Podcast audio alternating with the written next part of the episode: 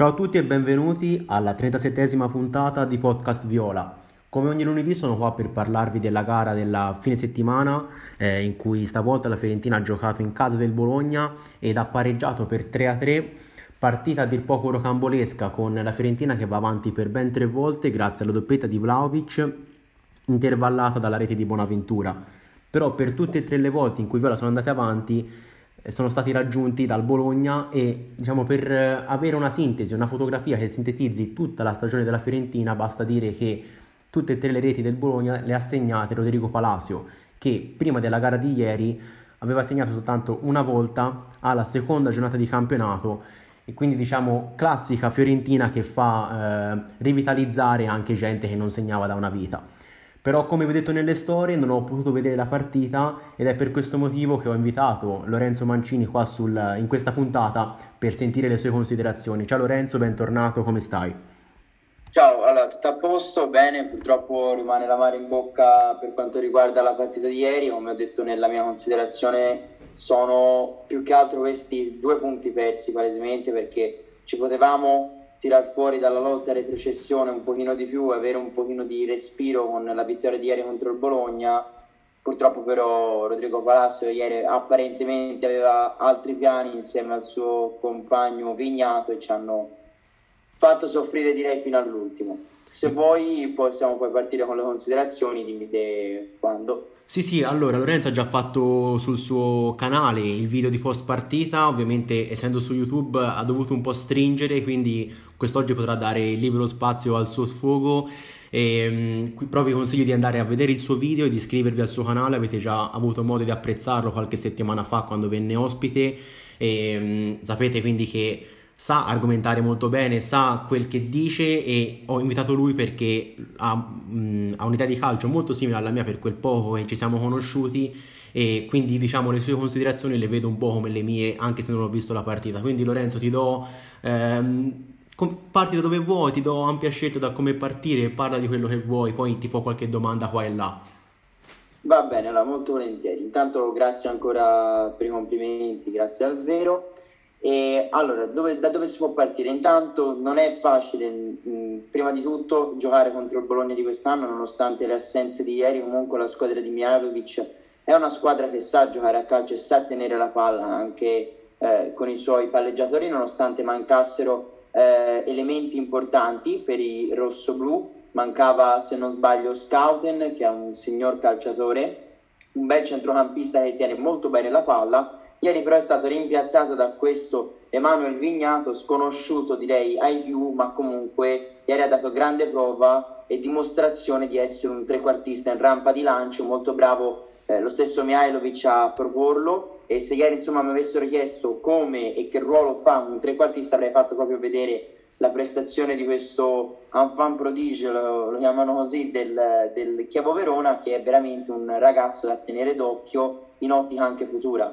Per quanto riguarda la nostra prestazione invece, perché alla fine è quello che ci interessa, ho visto una eh, signora partita di Dusan Vlaovic che oltre al calcio di rigore trasformato con direi più che discreta freddezza, eh, molto più pesante per il mio quello rispetto a quello contro la Juve, perché in queste partite i gol valgono il doppio essendo in chiave vera e propria salvezza con degli scontri diretti ma una, un grande miglioramento rispetto ovviamente all'anno scorso, ma anche un pochino a parte del giro di andata nel tenere palla, spalle agli avversari. Ieri il, aveva come difensore a tenerlo marcato stretto Sumarò, Sumarò se non sbaglio, che è un sì.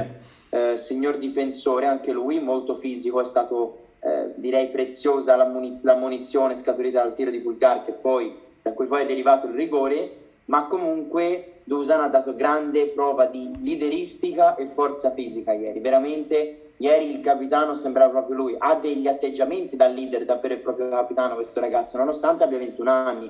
Ed è quello che mi ha sorpreso di più. Quindi eh, anticipo già che il mio migliore in campo è stato senza ombra di dubbio Dusan Vlaovic. Preziosissimo anche Jack Bonaventura, lo sai, l'ho già detto nel, in un intervento qua sul tuo podcast, che non lo considero un giocatore da questa Fiorentina, cioè da Fiorentina catenacciara di ripartenza e molto contropiedista, lo considero più un giocatore da Fiorentina come ci piace a noi, la Fiorentina eh, giochista montelliana de, del primo Paolo Sosa, lì l'avrei inserito in quel sistema e sarebbe calzato a pennello. Ieri con un inserimento preziosissimo su una bellissima palla di Venuti ci ha regalato quella momentanea gioia del 2-1 poi annullata da Palacio, risposta di Vlaovic e riannullata da Palacio per l'appunto, ma comunque devo dire che mi è piaciuta comunque anche la partita di Jack ieri. Uh, Pulgar ha, stato, diciamo, una, ha, fatto la prestazione classica, prestazione da 6, 6 più. Uh, dello stesso posso dire tranquillamente anche di Amrabat, che come dico io, lui va solitamente in. Uh, lui ha il diesel dentro, no? quindi carbura mano a mano che la partita va avanti. Io però delle prestazioni dei singoli, con tutto il rispetto, adesso me ne faccio il giusto, voglio vedere più una squadra unita. E quello che è mancato ieri, a parte tutto, ora uno può parlare del degli scivoloni di Biraghi, può parlare di eh, magari anche della poca solidità di Frank Ribery in campo, ma la difesa è stato il, eh, quella che ci ha fatto perdere ieri nonostante tutto. Eh, a parer mio quello che purtroppo manca eh, dalla mano di Iachini è la solidità difensiva. Ci si aspettava da lui che una partita come questa potesse al massimo finire 1-0, non di certo 3-3, non di certo 3-3 dopo che si è andato avanti per tre volte, perché se è andato in vantaggio, se è andato sul 2-1, se è andato sul 3-2, poi si è fatto anche recuperare. Io un pochino me l'aspettavo, ce l'avevo questa sensazione, però eh, mi aspettavo almeno da Beppe una, eh, diciamo, un'infusione di difensività che lui ha sempre saputo dare nelle squadre in cui è andato purtroppo ieri è mancata e i grandi responsabili, se uno li volesse trovare, sono a parer mio eh, Pezzella e Milenkovic, perché ieri veramente hanno eh, distrutto la Fiorentina, passi il primo gol, quell'inserimento e se lo sono persi, ma il secondo e il terzo sono da, da, una difesa di Serie A non, non sono scusabili, cioè non, non, c'è, non c'è, verso.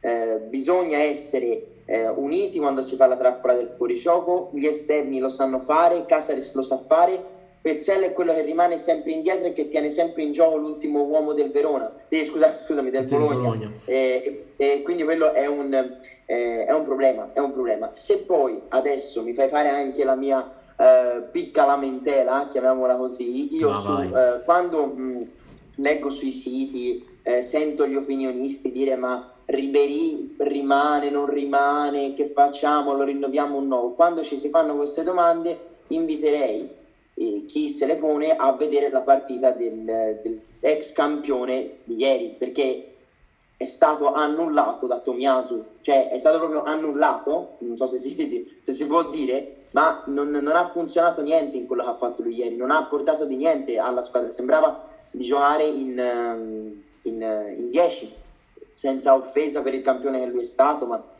le premesse le, sa, le avevo già fatte nell'altro video, le premesse sono queste, lui è stato un campione, ma adesso a parer mio non è più quel valore aggiunto che ci si poteva aspettare per la Fiorentina.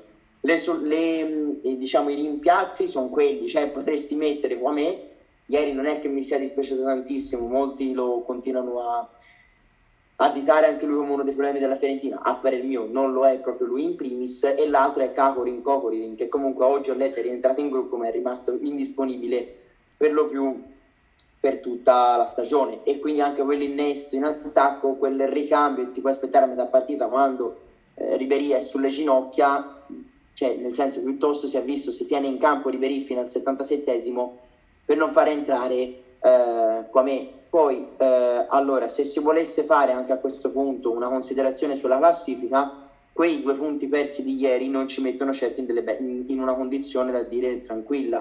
Ieri con il pareggio, avre- con la vittoria avresti superato il Genoa, saresti andato a 37 punti, saresti stato a 1-2 massimo punti dalla salvezza, visto anche l'andazzo del Benevento che eh, ultimamente non sta proprio più azzeccando, mezza, azze- azzeccando mezza partita.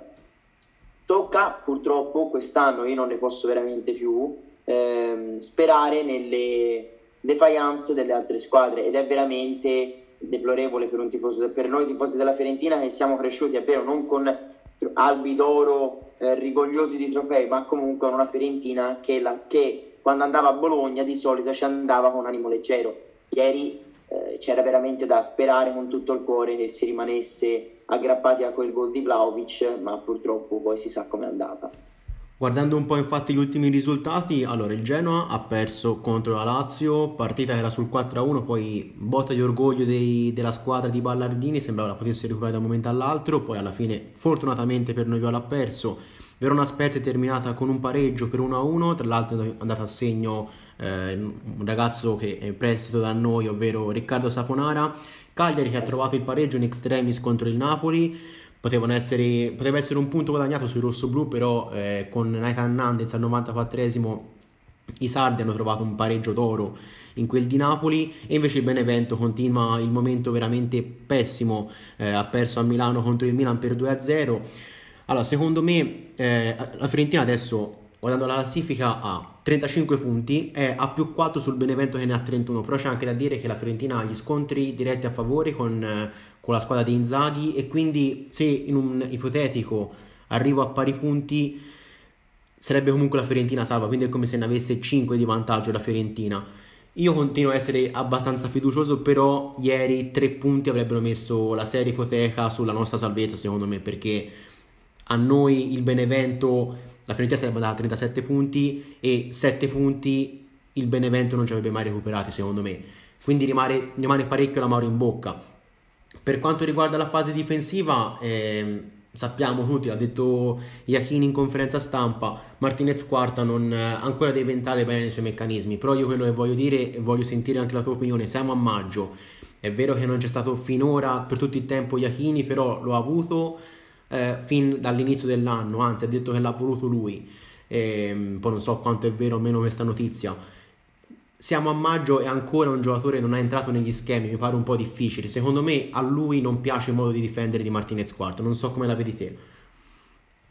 Uh, allora, possono essere dite delle scusanti e essere anche, possono essere anche parole come dire di circostanza il fatto che l'abbia voluto lui, ma comunque eh, mi sembra un pochino strano che un calciatore, come hai detto te, a maggio, inizio maggio, da, da che a settembre, ok, i mesi di ambientamento ci stanno, sembra strano che non si sia adattato ai sistemi difensivi della squadra.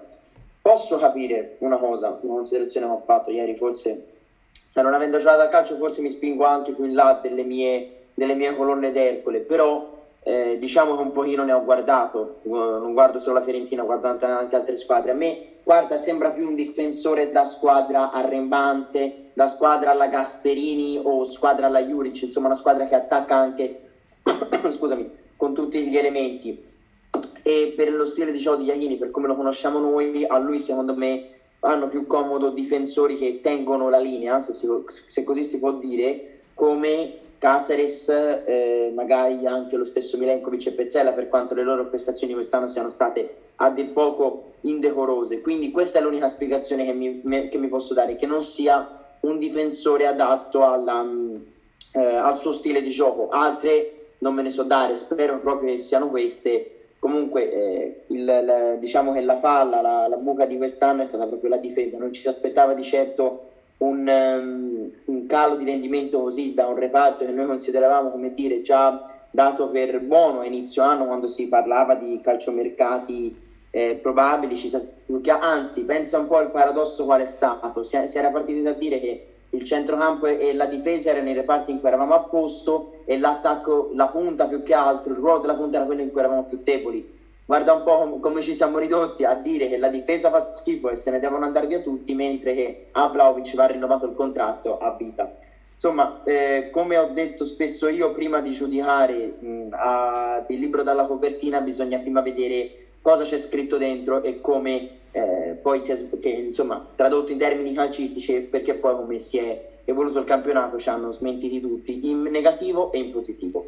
Guarda, piccola parentesi personale, una, un ragazzo che conosco che fa l'allenatore, secondo me è molto bravo nel suo, nel, quello, in quello che fa, ha detto stessa, la sua stessa identica cosa su Martinez quarta, ovvero dallo a Gasperini e questo diventa un top player perché ha proprio le movenze, è il nuovo Romero, anche se Romero forse è anche più giovane di Martinez quarta, però comunque lo stile di gioco è quello eh, del Cino e quindi un allenatore alla Juric sarebbe ideale per lui anche secondo me. Per quanto riguarda Iachini, io tu lo sai, cioè lo sanno tutti ormai, chi ascolta questo podcast lo sa, o non lo vedo di buon occhio il tecnico, eh, il tecnico Viola. Lui ha detto nel post partita abbiamo preparato la partita sui tagli del Bologna.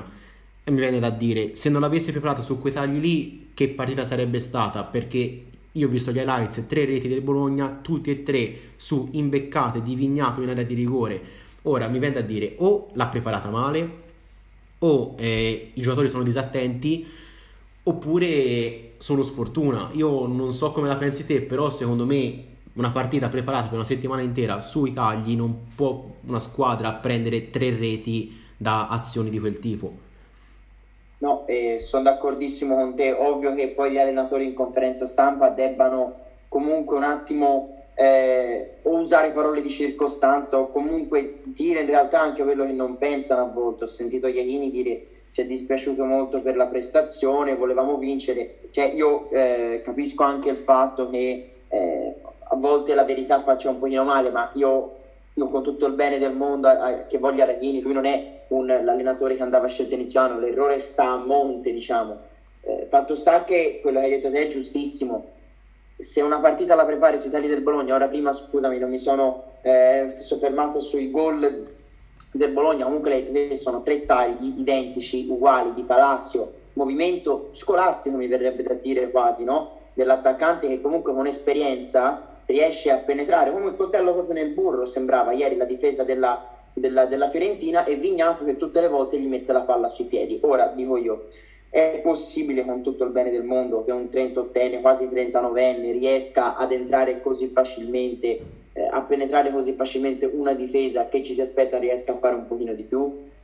Cioè, sinceramente, eh, se come ho detto eh, da Iachini mi aspettavo un, um, un, miglioramento nella fase difensiva, ieri proprio mi ha, mi ha deluso veramente più di, più di, qualsiasi altra cosa, ma veramente tanto.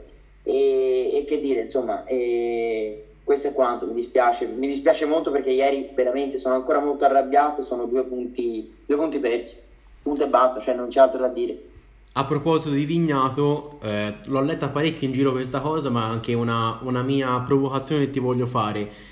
Sono andato a vedere i dati, diciamo, fisici di Vignato mettendoli a confronto con quelli di Montiel. Ho trovato che Vignato è alto 175 cm e pesa 67 kg, mentre lo spagnolo è alto 178 cm e ne pesa 64, quindi diciamo due corporature molto simili, qualche chilo in più, qualche centimetro in più e siamo lì perché allora un vignato viene buttato nella mischia da Sinisa Mihailovic mentre Montiel continua a marcire in panchina nonostante quando è stato chiamato in causa ha sempre fatto vedere buone cose?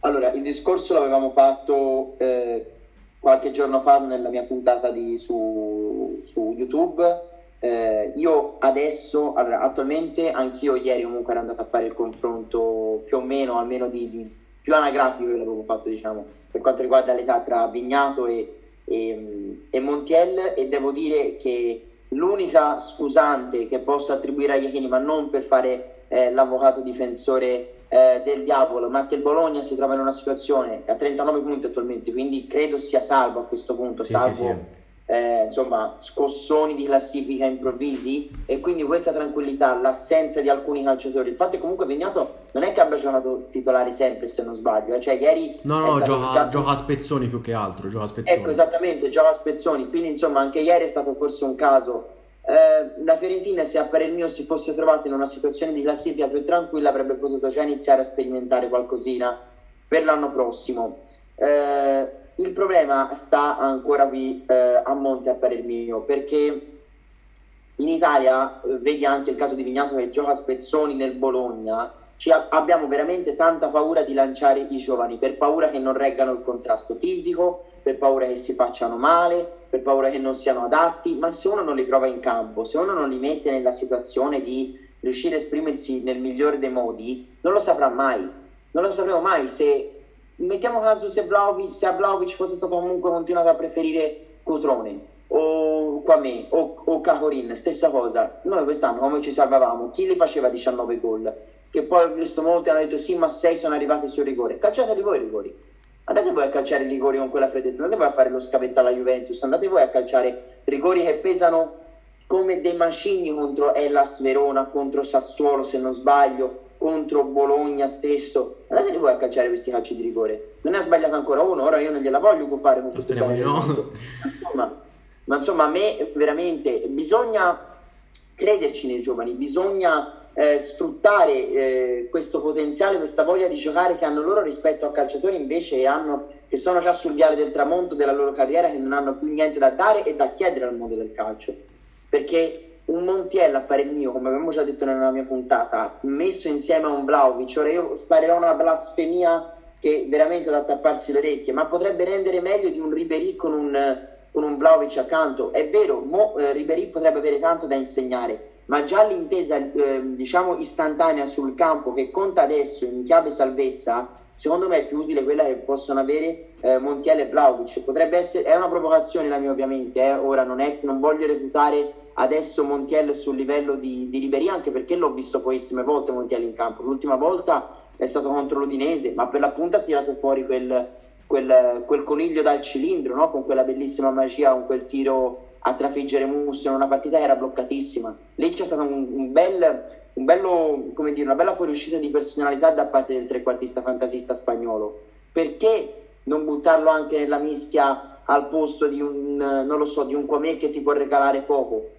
Cioè, a volte mi chiedo anche questo, mi, mi fa molto dispiacere, devo dire, eh, vedere giovani talenti che a volte potrebbero eh, esplodere, poi magari questo Montiel glielo dai il prossimo anno nella Sverone e diventa fortissimo. Cioè, questo è quello che mi fa veramente molta rabbia. Eh, dal punto di vista poi fisico, io la trovo solo una scusante quella. È vero, di Messi ne nascono pochi, eh, ne nasce uno ogni cento anni, ma guarda la statura di Messi, guarda la, la fisicità di Messi non è che ti regge uno spalla a spalla contro un Sergio Ramos, però con la sua tecnica gli va via, ma lo stesso lo possiamo fare rimpicciolendo il discorso su un vignato ieri, ieri su, sul trequartista del Bologna dovevi mettere l'uomo a marcatura fisso, non ci sono state, non, non ci sono scusanti, ieri su Vlaovic e su Ribéry sono stati messi Tomiasu e, Sumaro. e Sumaro a marcatura fissi su di loro perché Iachini non ha fatto lo stesso con Vignato? Perché dopo la prima imbucata non gli ha detto no aspetta, teniamolo lontano questo dalla disponibilità di servire palloni a Palacio, mettiamogli l'uomo addosso, mettiamogli una Mrabat addosso a tirare con tutti i beni di mondo e rispetto, a pestargli un pochino i piedi e le caviglie. Facciamo questa cosa, anche questo un pochino mi è dispiaciuto tornando al discorso della difesa di ieri.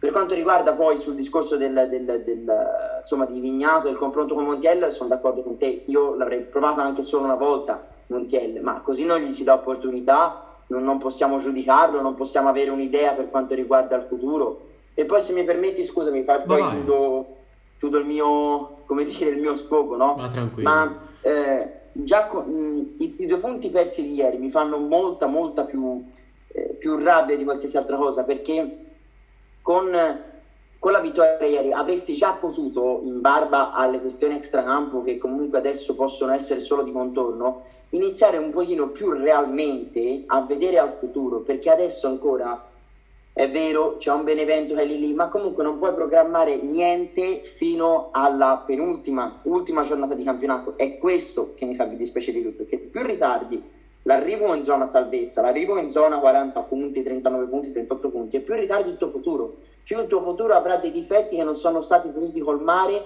grazie a partite come questa, grazie a partite come contro la Sampdoria persa 2-1, grazie a partite come contro il Sassuolo. E sono queste le piccole cose che a me danno tanto tanto fastidio perché poi quando in un futuro ci andremo a domandare eh, ma perché queste cose sono state fatte così, le cause saranno da rivedere anche in questo campionato. E io... rendiamoci bene. Io l'ho detto infatti sia eh, venerdì in puntata, non mi ricordo se l'ho detto anche da te, però comunque sarò noioso, ma la, la cosa più importante secondo me è raggiungere il prima possibile la salvezza per poter provare questi giovani, che sia lo stesso Montiel, che siano anche i giovani della primavera, io non dico devono giocare 90 minuti, ma anche qualche spezzone per capire le potenzialità vere. E certo, tutto questo certo. tempo perso, cioè, lo perdono altro che loro, perché ora mi pare che la Fiorentina primavera ai playoff mi pare quasi impossibile possa arrivare e quindi mh, sarebbe utile per loro poterci provare e arrivare alla salvezza all'ultima giornata è uno spreco per, per tutti. E detto questo, mh, ora due domande proprio per curiosità perché io eh, appunto non ho visto la partita ma ho letto ovunque di una ultima azione insomma verso la fine in cui Vlaovic aveva la palla, non ha servito Quame e insomma è come se avesse sprecato un'occasione il serbo. Io ho guardato gli highlights, ma questa azione non è stata riportata. Dimmi un po' te com'è andata perché non, non capisco. Sì, sì, allora eh, praticamente la situazione è stata questa: 92esimo se non sbaglio, 93esimo, quindi i 3-4 minuti di recupero erano stati dati alla fine. Eh, veramente mancava nulla e Vlaovic è stato lanciato, non mi ricordo da chi comunque, in campo aperto, forse da Pulgar, e stava partendo con Kwame eh, affiancato a lui. Fatto sta che Vlaovic corre, corre, corre, di, il marcatore su Vlaovic stringe, quindi libera il campo a Quamè. Eh, Vlaovic ha, eh, ha, la palla sul mancino e ha eh, Quamè alla sua sinistra, quindi ce l'avrebbe anche facile come appoggio. Preferisce piuttosto cercare la gloria personale e tentare un sinistro alquanto improbabile. La posizione era molto centrale, aveva tirato alto perché poi ha colpito il viso di Danilo che lo stava marcando ehm, e quindi lì è, ha peccato per il mio di testardaggine. Poi non si può realmente sapere se Quame certo. avrebbe potuto fare gol o meno in quella, in quella situazione, in quel frangente. E, e, lì comunque un pochino ha peccato di egoismo, devo dire. E è un po' quel discorso che si fa a volte eh, il, il, momento di il, rap, il raptus di follia che prende ai, ai giovani quando vogliono prendersi tutta la scena non lo biasimo più di tanto perché è vero, è giovane, ha ancora tanto su cui migliorare, però da qui si vede la, la voglia la fame che ha di segnare. Questo è andato a discapito di Pamè che qualche giornata fa contro eh, l'Atalanta regalò a, per l'appunto un assist a Dusan dopo aver fatto quel sombrero al difensore dell'Atalanta. E poi comunque è vero, non si sa se Pamè avrebbe voluto più o meno far gol da quella posizione lì, era comunque defilato, non era facilissimo, però io lo devo considerare, nonostante tutto, traendo una conclusione, un, un errore di Dusan. Quindi ha peccato sì d'egoismo, ma glielo posso un pochino giustificare data la sua fame da, da gol. A proposito di Vlaovic, che te hai già detto è il tuo migliore in campo, poi così concludiamo anche questa prima parte, dici anche il tuo peggiore in campo. Allora, peggiore in campo è eh, come non dare la colpa a Pezzella come non dare la colpa a Pezzella più di chiunque altro. Eh, peggio di Biraghi, peggio di Ribéry, più fastidioso di, di molti altri. Eh, devo dire che ha fallito ieri in, tutte, in tutti i reparti. Eh, non è salito bene, come ho detto in varie situazioni di fuorigioco, non ha seguito mai i tagli di Palacio.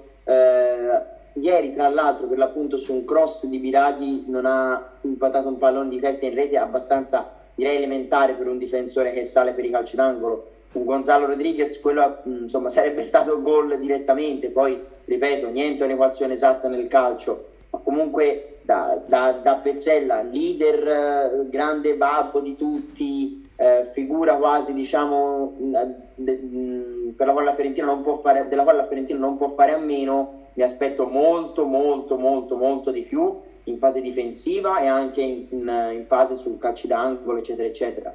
Poi spero mi smentisca nelle prossime partite e ci regali dei gol importanti, ma per come si è messa adesso io la vedo, la vedo abbastanza dura e più che altro da, dal punto di vista mentale mi pare che lui come Mirenkovic non ci siano più in squadra, mi pare abbiano già la testa altrove.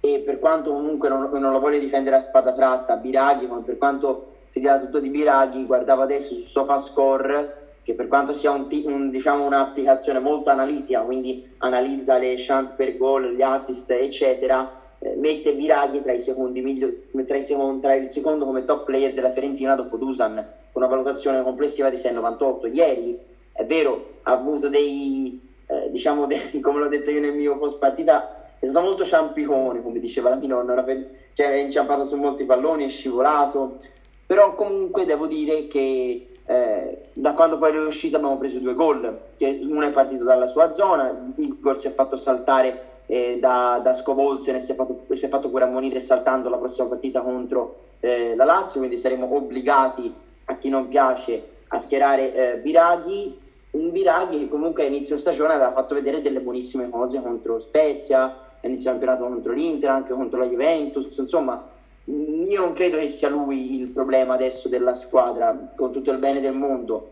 Non ti dà quell'apporto offensivo che ti poteva dare inizio anno, è vero, ma nemmeno uno dei peggiori. Ieri il peggiore, senza ombra di dubbio, Pezzella, fastidioso. Fastidioso, ieri ho descritto i peggiori in campo come fastidiosi perché sono calciatori professionisti e da loro non ti puoi aspettare queste prestazioni.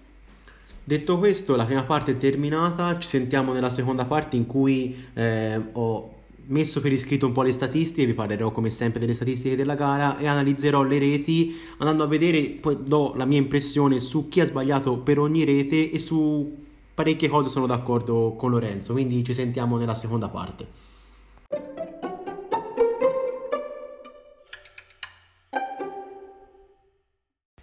Eccoci giunti nella seconda parte di questa 37esima puntata in cui si andrà a parlare di statistiche e ad analizzare le reti della, della partita di ieri.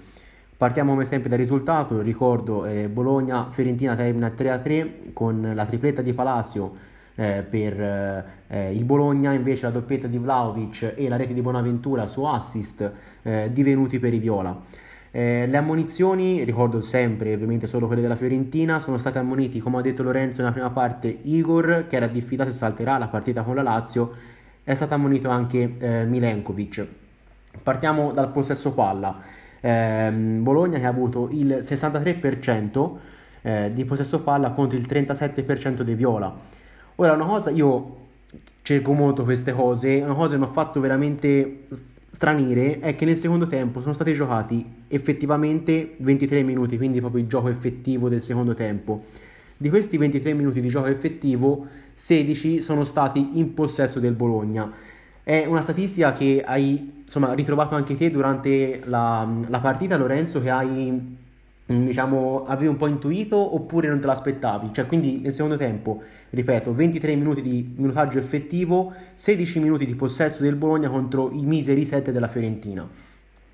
No, eh, ha rispecchiato, cioè, ora si può dire del, che le statistiche a volte non raccontino la realtà, ma qua, eh, ragazzi, c'è poco da dire. Il Bologna nel secondo tempo sembrava, è sembrata, per il mio, con tutto il bene del mondo, una squadra un attimino superiore rispetto alla Fiorentina. Devo dire che il contrario non si è potuto dire per i primi eh, 22 minuti fino al rigore di Vlaovic, dove la Fiorentina ha fatto vedere delle buonissime cose in realtà in quella frazione di gioco.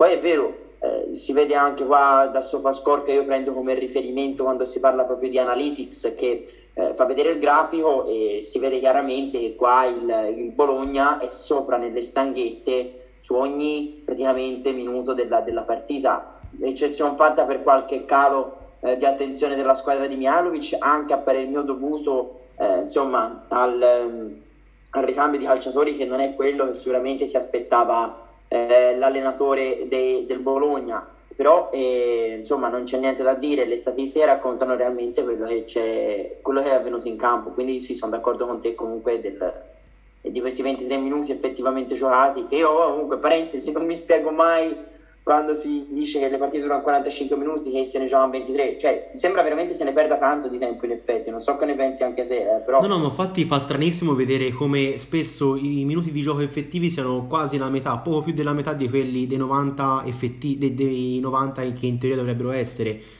tra esatto. rimesse dal fondo che durano 10 secondi. Insomma 10 secondi da una parte 20 dall'altra. Sostituzioni alla fine si gioca in realtà poco e niente Ehm, venerdì parlavo di un Bologna che era secondo in classifica nella statistica riguardava le parate. E invece anche questa è una voce che mi ha fatto un po' strabuzzare gli occhi, ovvero che il Bologna termina la partita con zero parate effettuate da Skorupski contro le tre di Dragoschi. Tra l'altro, Dragoschi non se ne è parlato nella prima parte. Secondo te è incolpevole su tutte e tre le reti? E poi ho visto che ha mm. fatto un'uscita importante su, su Musabarro per l'ennesima volta imbeccato sempre da Vignato. Uh, esattamente, allora devo dire la prestazione di Drongoschi a parer mio è da 6,5, 7 perché comunque eh, forse ero dato anche un pochino meno perché ero forse ancora un pochino arrabbiato, oggi sono un pochino sbollentato quasi e devo dire che a mente fredda analizzando la prestazione di Drago devo dire che l'intervento su Barro è stato condizionante perché una bella uscita istintiva è riuscito a eh, aprirsi completamente davanti al, al, Gambiano e a parare quel, quello scavetto che ha tentato l'attaccante del, il trequartista attaccante del Bologna.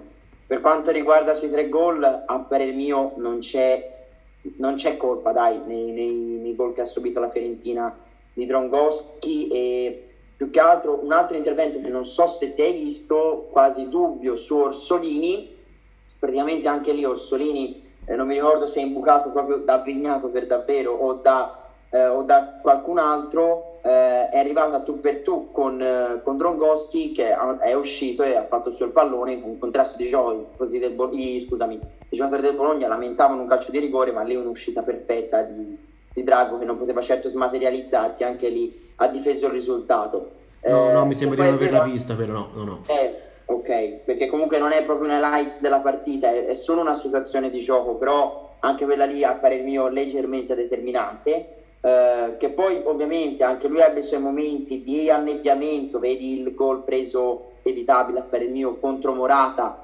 eh, il gol di Morata mm, contro la Juventus, eh, è, un giocatore, è un portiere eh, che il suo lo sa fare discretamente, gli si può rimproverare, ora un pochino vedo che sta migliorando l'uscita dalla, liga, dalla linea di porta, e lì per fortuna vedo, il noto dei miglioramenti, eh, dove ancora mi aspetto che lui riesca a potenziare quel fondamentale, il rinvio e l'uso dei piedi, perché ancora lì eh, non ci siamo, in una squadra che gioca di, di contropiede e lanci lunghi, ci si aspetta eh, che il portiere faccia arrivare il lancio sulla testa della punta, sui piedi del trequartista, insomma mi aspetto un po' di più dal punto di vista di piedistica e di piede di, di Drongoschi. Sì, poi teniamo presente che comunque in classe 97 si che ha tanti margini di miglioramento e penso che lo pensi anche te questa cosa che non sia assolutamente lui l'artefice della, della brutta stagione della Fiorentina. Io su Facebook leggo tanti... Però, no. insomma, questo però sono più commenti di gente un po' più grande che vorrebbe Terracciano in porta ogni qualvolta che il polacco ha, un, ha, una piccola incertezza, però sono classici commenti che io definisco commenti da boomer che eh, non... Mi ha letto nel lamento, ma non ci voglio credere, mi ha letto nel lamento. cioè no, sono cose che io non posso leggere perché tante, par- tante partite le ha salvate proprio il portiere polacco e metterlo in dubbio sarebbe veramente fuori di testa è boomerismo elevato alla potenza massima questo veramente. Non sono d'accordo con te perché cioè, ora io leggo eh, Terracciano è mio portiere, Terracciano è questo e quest'altro. Cioè, ora calma, comunque calma perché parliamo di un classe 97. Esso è stato sondato veramente come post portiere attuale del Borussia Dortmund, eh, come comunque sostituto di, di, di portieri che si stanno comunque pian piano eh, che stanno volgendo la loro carriera al termine in, club importanti, un motivo ci sarà, non saranno mica scemi gli osservatori di Borussia Dortmund, eccetera, eccetera. Io insomma una domanda me la farei con tutto il rispetto del mondo. Ho letto addirittura nei, nei, nei casi proprio di boomerismo estremo di chi addirittura meglio rosati ora. Sì, ora. Insomma, siamo arrivati a dei livelli, mamma mia. Sì, sì, veramente.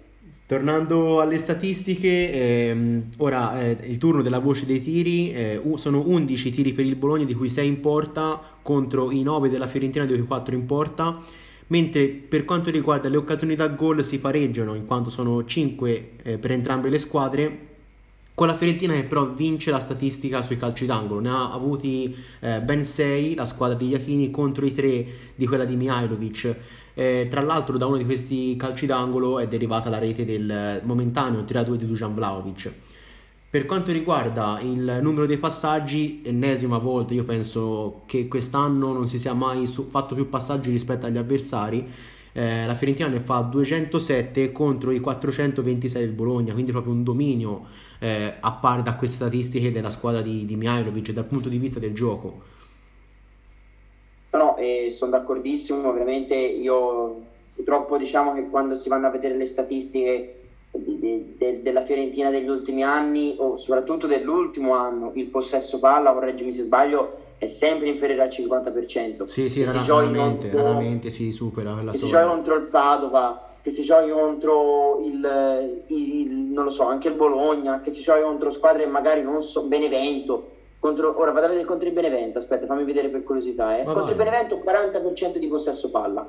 Cioè, capiamoci, una squadra che eh, ha dei palleggiatori a centrocampo, Totam Rabat, che non è propriamente un, un giocatore da palla al piede, ma hai Bonaventura, hai Pulgar, hai Castro, comunque c'hai Ribery.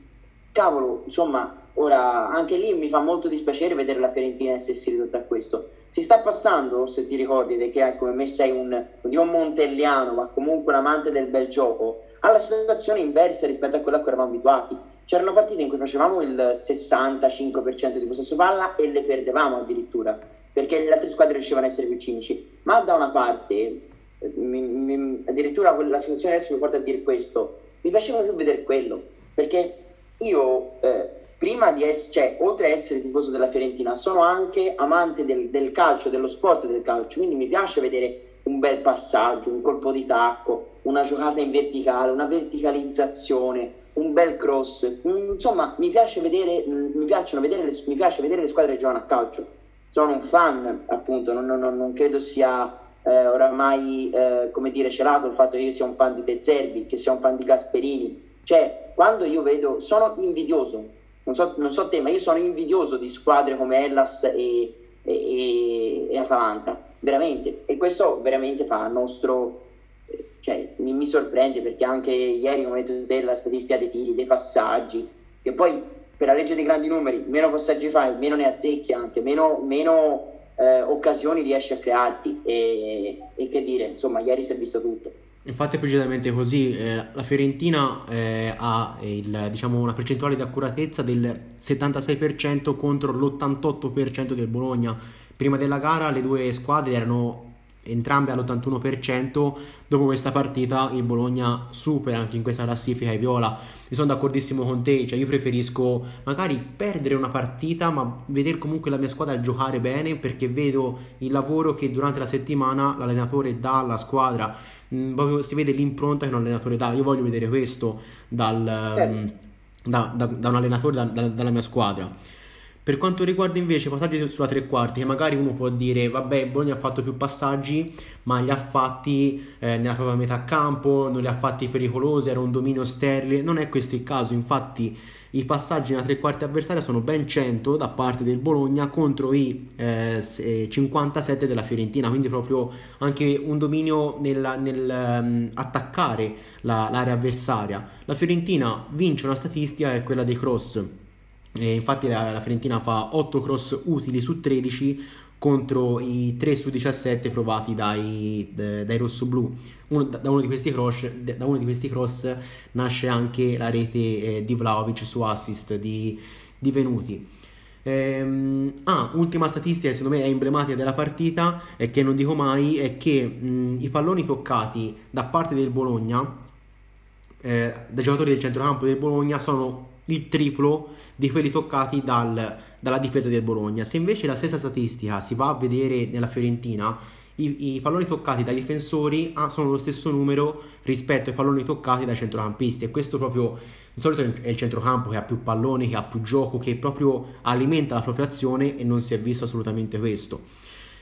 Ultima una domanda che ti voglio fare è che la Serie A, la Lega della Serie A, ha riportato che la Fiorentina ha preso un palo. Io sinceramente non l'ho visto agli highlights. Che palo è se te lo ricordi? Eh, dovrebbe essere il palo di Bonaventura su un tiro, è una traversa scheggiata. Ah, però non è, non, è la, non è, la, solita traversa, prende Steng e cade, cade, sulla linea di porta, ha preso proprio la traversa, l'ha scheggiata in cima e l'ha deviata poi in alto. Comunque scusami, tornando al discorso tu hai fatto sul, sui tocchi da parte dei centrocampisti del Bologna, e questo riflette semplicemente lo stile di gioco delle squadre. Questa statistica è importante, hai fatto benissimo a, a dirla perché semplicemente è la fotografia dello stile di gioco di una squadra.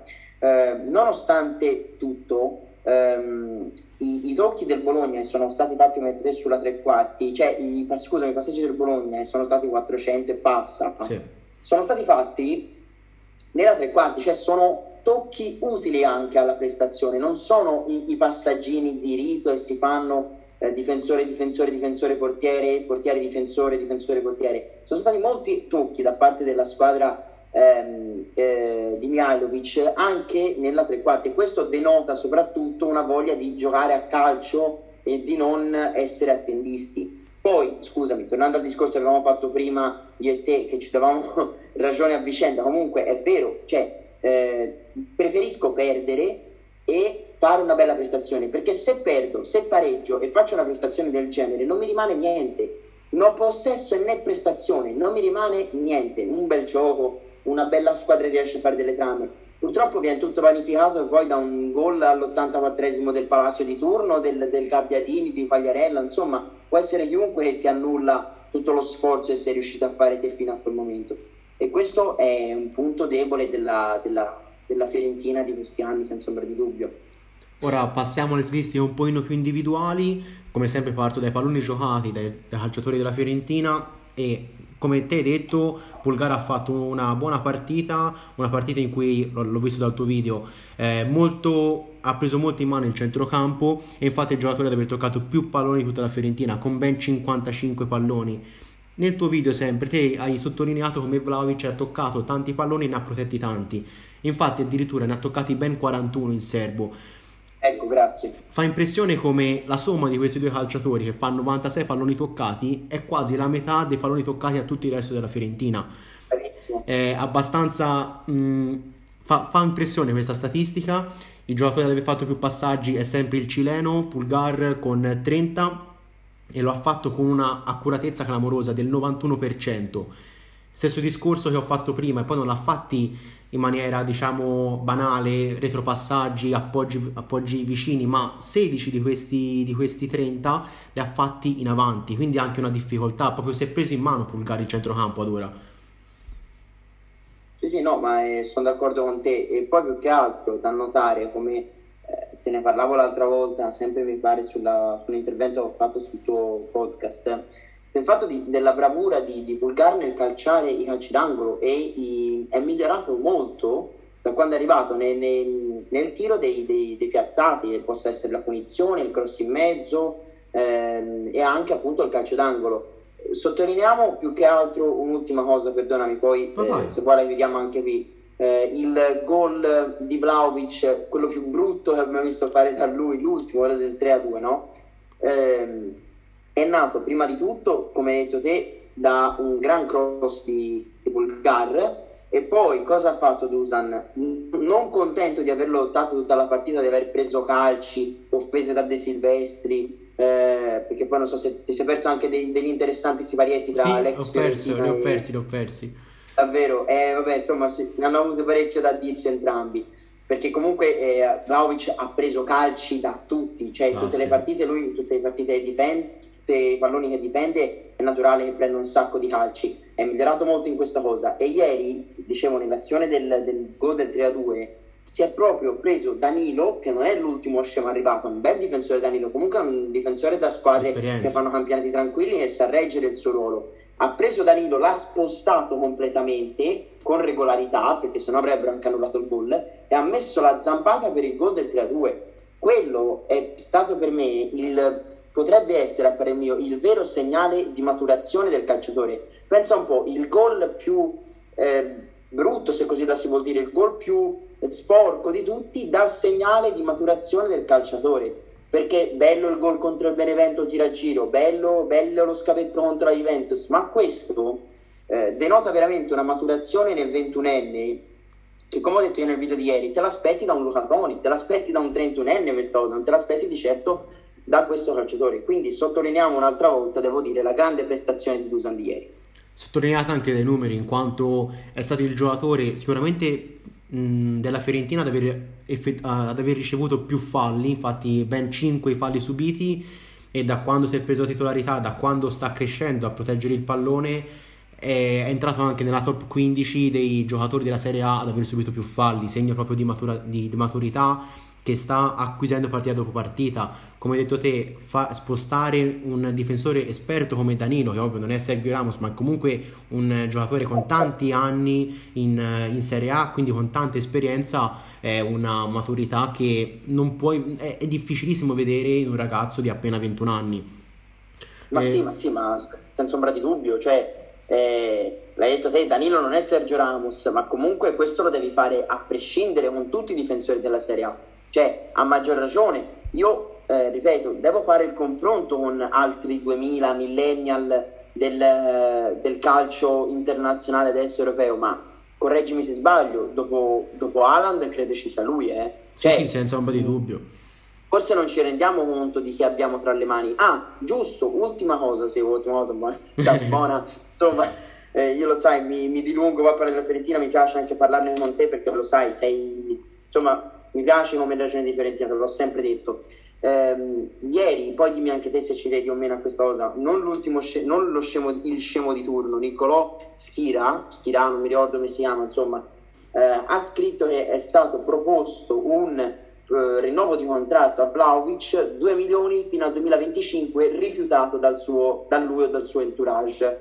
Il suo procuratore, che mi pare sia Ramadani se non sbaglio, sta tentando di piazzarlo in squadre un pochino più eh, importanti eh, e interessate, che poi sono tutte alla fine interessate.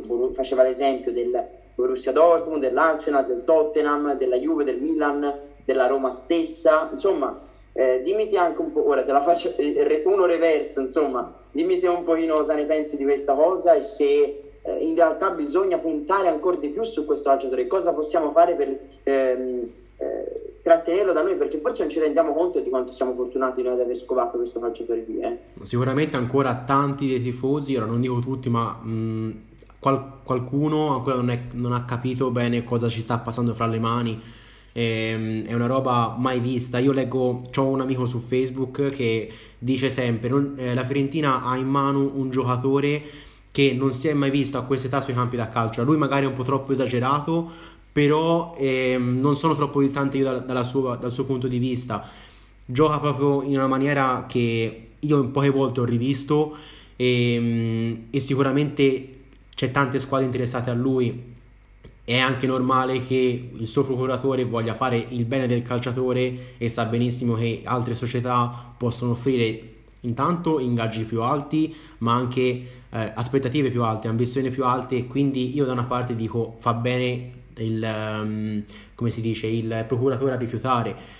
E speriamo, speriamo che Dujan riesca a essere convinto dalla società sul, sul progetto futuro e più che altro 2 milioni non, non, li accetta, ma io alzerei anche di, di a 2,5, a 3. Ma sì, ma vai, ma vai. Ma sta tenendo da solo la carretta, è, è poco, cioè è innegabile questo. Senza di lui, se veramente fosse stato mandato in prestito a settembre al Verona, dove si era noi? Cioè, si era già più basso del Crotone. Parma adesso, eh. eh. esatto, esatto.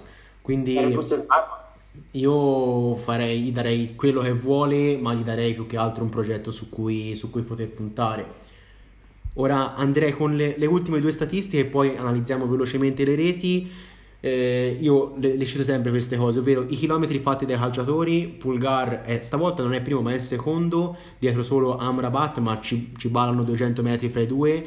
E poi sempre il cileno è, è, il giocatore della Fiorentina con più recuperi, quindi solito lavoro sia di, eh, di costruzione che anche di interdizione che spesso e volentieri io per primo non lo noto praticamente mai, però alla fine dei conti sono tanti palloni che sporca, tanti palloni che intercetta e da cui poi fa ripartire le azioni di Viola. Molto sottovalutato secondo me da quel punto di vista il cileno, non so come la vedi te.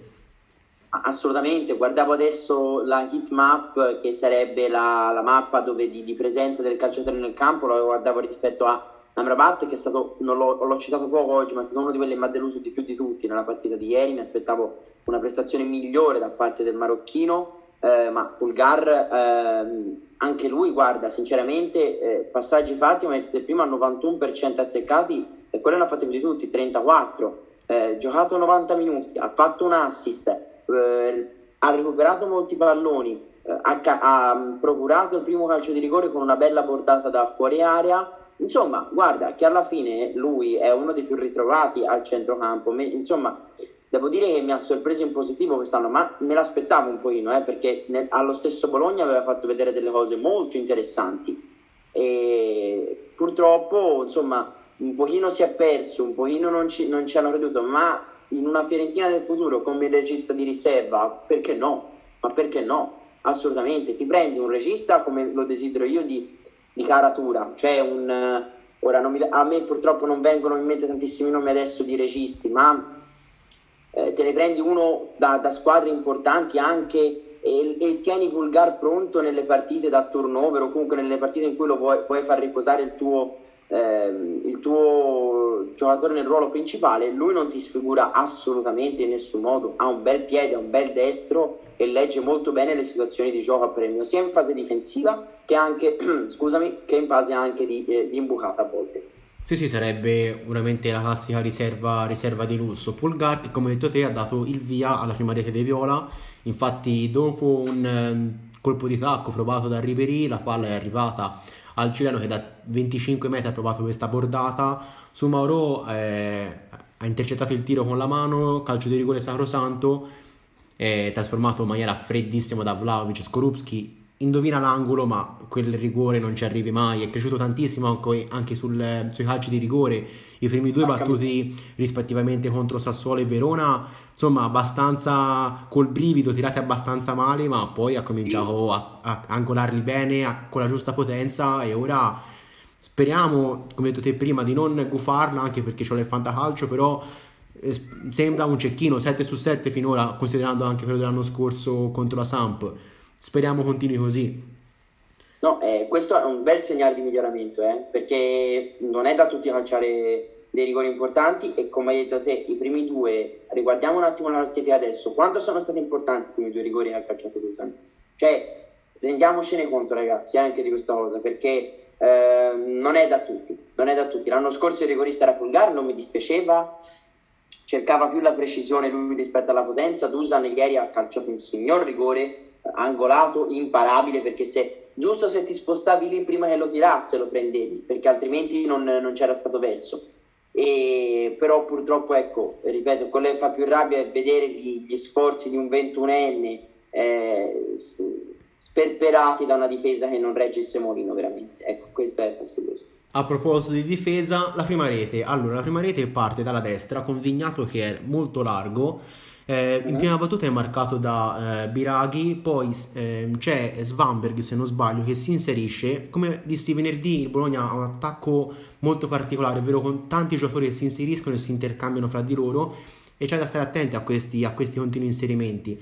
Detto questo, Vignato serve in prima battuta Svanberg, ora mi pare sia lui però non voglio dir- tirare sfondoni. Sì, era lui, era lui.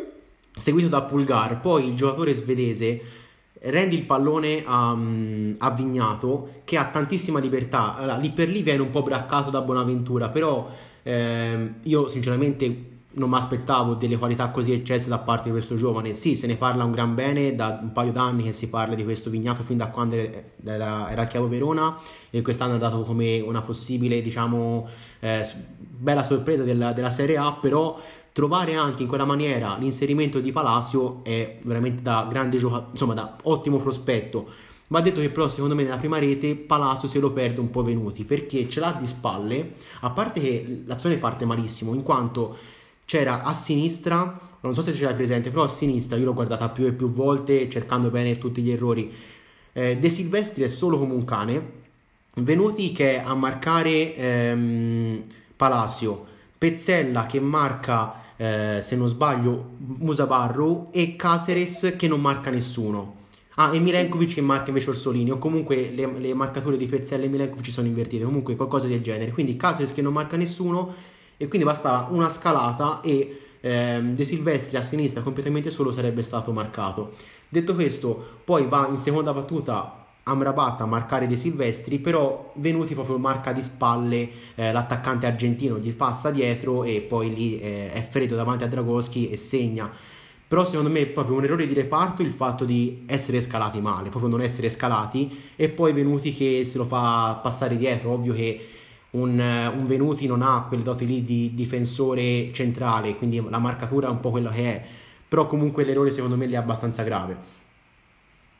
Sì, sì, sono, sono d'accordo, cioè eh, un'azione de- devo dire quasi eh, scolastica, pre- preparata dal, dal, Bologna lì, la dovevi leggere in maniera diversa, se come ha detto Iagnini, queste, questi tagli te l'eri già comunque eh, studiati nel pre-partita non ci sono scusanti, lì devi, devi rimediare, che poi fosse venuti a, a marcare Palacio, che non è vero il suo ruolo, l'abbiamo detto, lui è un terzino, non, non, non fa di certo il, il, difensore centrale, ma sono movimenti, un difensore da Serie A, comunque parlo di Pezzella, deve, deve metterci una coppa a quel punto.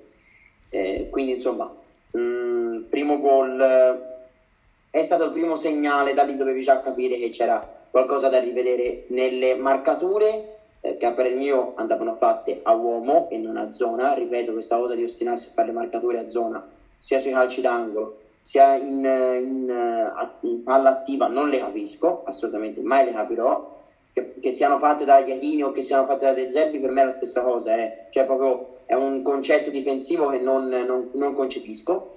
Eh, e niente, insomma, questo primo gol doveva essere già il primo segnale. Venuti che però si rifà nella seconda rete dei Viola con un bellissimo cross eh, fatto per, eh, per Bonaventura che si inserisce coi tempi giusti, con la cattiveria giusta, con la velocità giusta, impatta quasi in maniera un po' sporca il pallone eh, che poi finisce alla destra di Skorupski che non può arrivare su quel, su quel, tiro di Bonaventura. La cosa un po' triste è che c'è poco da dire sui gol della Fiorentina, ma tante cose da dire purtroppo sui gol, sui gol del Bologna. Cioè, alla fine è un'azione eh. elementare quella di Viola. Amrabat che apre per Venuti, Venuti che mette questo bellissimo cross per, Pug- eh, per Bonaventura che è bravissimo a, con i tempi giusti a trafiggere Skorupski. Sì, sì, ma in, eh, diciamo è ragionissima te eh, i gol della Fiorentina sono episodi, dai, diciamo, diciamocelo chiaramente, sono quasi tutti episodi, uno è un calcio di rigore, uno è un calcio d'angolo e un altro è un'azione da scuola Puncini, devo dire. Eh, quindi mh, nel senso lì per lì mi ha fatto anche piacere vedere che la squadra eh, fosse riuscita a eseguire una giornata elementare come eh, a largo, grosso, inserimento, gol, quello mi ha fatto molto piacere, eh, però comunque la, L'ho, l'ho, detto e lo ripeto, da un, da un allenatore come Chiachini mi aspetto un'organizzazione della fase difensiva migliore. Per quanto riguarda invece la seconda rete, qua sì, qua sono convintissimo che Pezzella sia il principale colpevole della, eh sì. della seconda rete Va detto però anche che dopo l'assist del primo tempo di Vignato, come ti hai detto, non mi ricordo se nella prima o nella seconda parte, ormai è tantissimo che stiamo parlando, però mi aspettavo una marcatura un po' più sostenuta su Vignato. Se guardi l'azione ha veramente tutto il tempo, tutto lo spazio che vuole per fare quello che, che più crede. Eh, Pulgar che lo guarda con, da, da 3-4 metri di distacco, Vignato che si guarda un po' intorno, poi mette questa bella palla tagliata per Palacio che prende in maniera imbarazzante il tempo al centrale, al centrale argentino e lì proprio un errore che non ti aspetti più che altro perché Pezzella è più alto di almeno 10 cm rispetto a Palacio, eh, età diverse, agilità diverse, eh, struttura fisica diversa e lì un difensore deve prendere posizione oppure non deve far strusciare la palla a un attaccante più piccolo di lui, anche se più rapido, però non, lì errore clamoroso da penna blu, da matita blu di Pezzella.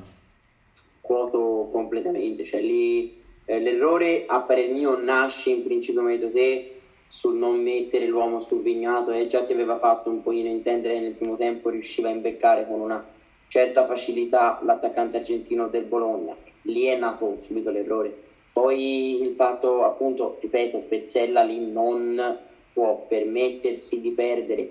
Un attaccante che non è più quello di dieci anni fa non è più quello di quando era giovane perché comunque eh, da, diciamocelo francamente, c'è stata un'azione nel primo tempo, ovviamente non so se te l'hai vista perché potrebbe non essere un highlight, comunque Palazzo parte in campo aperto e si fa recuperare una facilità tremenda, quindi eh, dal punto di vista atletico lui non è più quello di un tempo, non ti puoi far anticipare una girata di testa in quel modo da un 39enne, da un, da un vecchietto diciamo prossimo, con tutto il rispetto del mondo perché però comunque lì va dato eh, conto anche al movimento del, del Trenza, devo dire, quindi complimenti a lui. Sì, sì, sì, ottima, ottimo movimento, però comunque siamo d'accordo che Pezzella potesse fare, potesse fare molto di più. Come si è già detto, eh, le reti della Fiorentina sono fatte, sono, nascono da episodi, infatti anche la terza rete è un calcio d'angolo, battuto bene da Pulgar con questa traiettoria molto alta, molto da rientrare che sempre ha e Skorupski prende malissimo il tempo, esce a vuoto, è ben appostato eh, Dujan Vlaovic sul secondo palo che come ba- già abbiamo sottolineato abbastanza sposta molto bene eh, Danilo e insacca la rete del momentaneo 3-2 eh, anche qua c'è poco da dire bravo Pulgara a battere questo calcio d'angolo velenoso malissimo Skorupski e fortunati noi che Dujan abbia eh, l'abilità di mettere dietro Danilo e, e segnare. Passerei direttamente alla terza rete del Bologna Ehm, anche qua eh, Vignato lasciato liberissimo di agire, stavolta parte dalla sinistra e non dalla destra, ehm, centro-sinistra più che, più che sinistra vera e propria. E stavolta fa un passaggio illuminante, quello è poco ma sicuro per Palacio, però va detto che Palacio viene dimenticato da Pezzella e quindi anche qua grosse colpe da parte dell'argentino in minima parte anche di Caceres, però insomma lasciamolo fare, è più la, eh, Pezzella che si perde la marcatura. Però io, eh, secondo me una cosa è stata poco sottolineata in Milenkovic, ovvero se guardi bene, quando eh, a palla Vignato, tutti i difensori salgono un po', Orsolini si butta dentro Milenkovic magari preso da, dall'istinto, non lo so, segue il taglio di, di, Orsolini che non poteva essere servito perché se era servito era un fuorigioco, quindi abbassa la linea difensiva della Fiorentina, Palacio poi viene servito splendidamente da Vignato, l'ho detto, è passaggio veramente che non, non mi aspetterei mai da un giocatore come Vignato, e, e poi Palacio tutto solo davanti a Dragoschi segna la rete del definitivo 3-3 però esatto, come ti hai detto, errore di Pezzella, però va da, da, sottolineare anche un Milenkovic che non è proprio esente da colpe, ma anche questo te l'avevi detto. No, no, certo, eh, non, non, si può scusare nemmeno un difensore che qualche anno fa ci ha fatto sognare con delle belle prestazioni, un difensore col vizio del gol e eh, insomma anche dal punto di vista della presenza fisica eh, dice la sua, non diciamo che è stato un po' troppo forse eh, altruista nel seguire il taglio di, di, Orsolini, forse a quel punto, e quindi ha peccato un pochino di ingenuità a parer mio lì. Eh, però ragazzi, cioè, sono situazioni, ripeto, in cui la difesa si deve essere un tutt'uno. Eh, per fare la difesa a tre eh, ci vuole intesa in tutti e tre gli elementi, devono muoversi come un difensore unico e purtroppo non, non, mi pare di vedere questo e questo non può, essere, non può altro che portare a conseguenze come quelle di ieri, ovvero di prendere tre gol uno uguale all'altro nonostante tutto. Esattamente, io direi magari più ingenuità che, che altruismo, però comunque il discorso è, proprio, è semplicemente quello, non, non, ti puoi permettere queste, sì, queste distrazioni. Detto questo, questa 37esima puntata è terminata, puntata molto lunga ma erano tantissime le cose da dire, poi giustamente eh, Lorenzo si è sfogato, aveva campo libero per potersi sfogare, quindi ha detto di tutto e di più, giustamente anche, eh, vi lascio come sempre il suo link di, di mm, YouTube e il suo Instagram alla descrizione di Spotify, seguitelo, l'avete sentito Mm, non sto, inutile continuare a dirlo, eh, però parla veramente bene, parla con un senso logico. E come dice lui, pur non avendo giocato a calcio, però fa intuire che, che capisce quello che accade durante una partita e non è, non è, affatto banale. Non sarà sicuramente l'ultima puntata in cui è presente e penso che non sarà l'ultima neanche l'ultimo video quello di settimana scorsa in cui sono presente sul suo canale perché comunque questa collaborazione è molto molto piacevole. Assolutamente, io ti ringrazio veramente tanto, prima de- ovviamente dei complimenti, ma dell'ospitalità perché è uno spazio in cui riesco comunque a, come dire, anche a sfogarmi un pochino meglio, ma non solo in generale, riuscire a approfondire un pochino quello che, come sappiamo, su YouTube non posso, per motivi di tempo e di attenzione, eh, insomma, dilungarmi in certi discorsi. Qua riesco a approfondire anche dettagli come le notizie sul rinnovo di Vlaovic, ovviamente, anche se possono essere così temporanee o analizzare ogni gol per quello che è stato, quindi mi fa molto piacere che tu mi dia questo spazio ovviamente il discorso, lo stesso discorso vale per me, eh, quando vieni ospite nel mio canale sei sempre ovviamente ben accetto eh, e è una collaborazione, come ripetiamo spesso, va oltre il, il, suo, il suo, fine, ma è proprio, come dire, eh, un salotto di due appassionati di calcio e di Fiorentina che ci tengono alla propria squadra e non la vogliono vedere in queste condizioni. Ecco. Detto questo, questa 37esima puntata è terminata. Grazie ancora per averci ascoltato. Qua da Podcast Viola e Lorenzo è tutto. Ciao a tutti e forza Viola.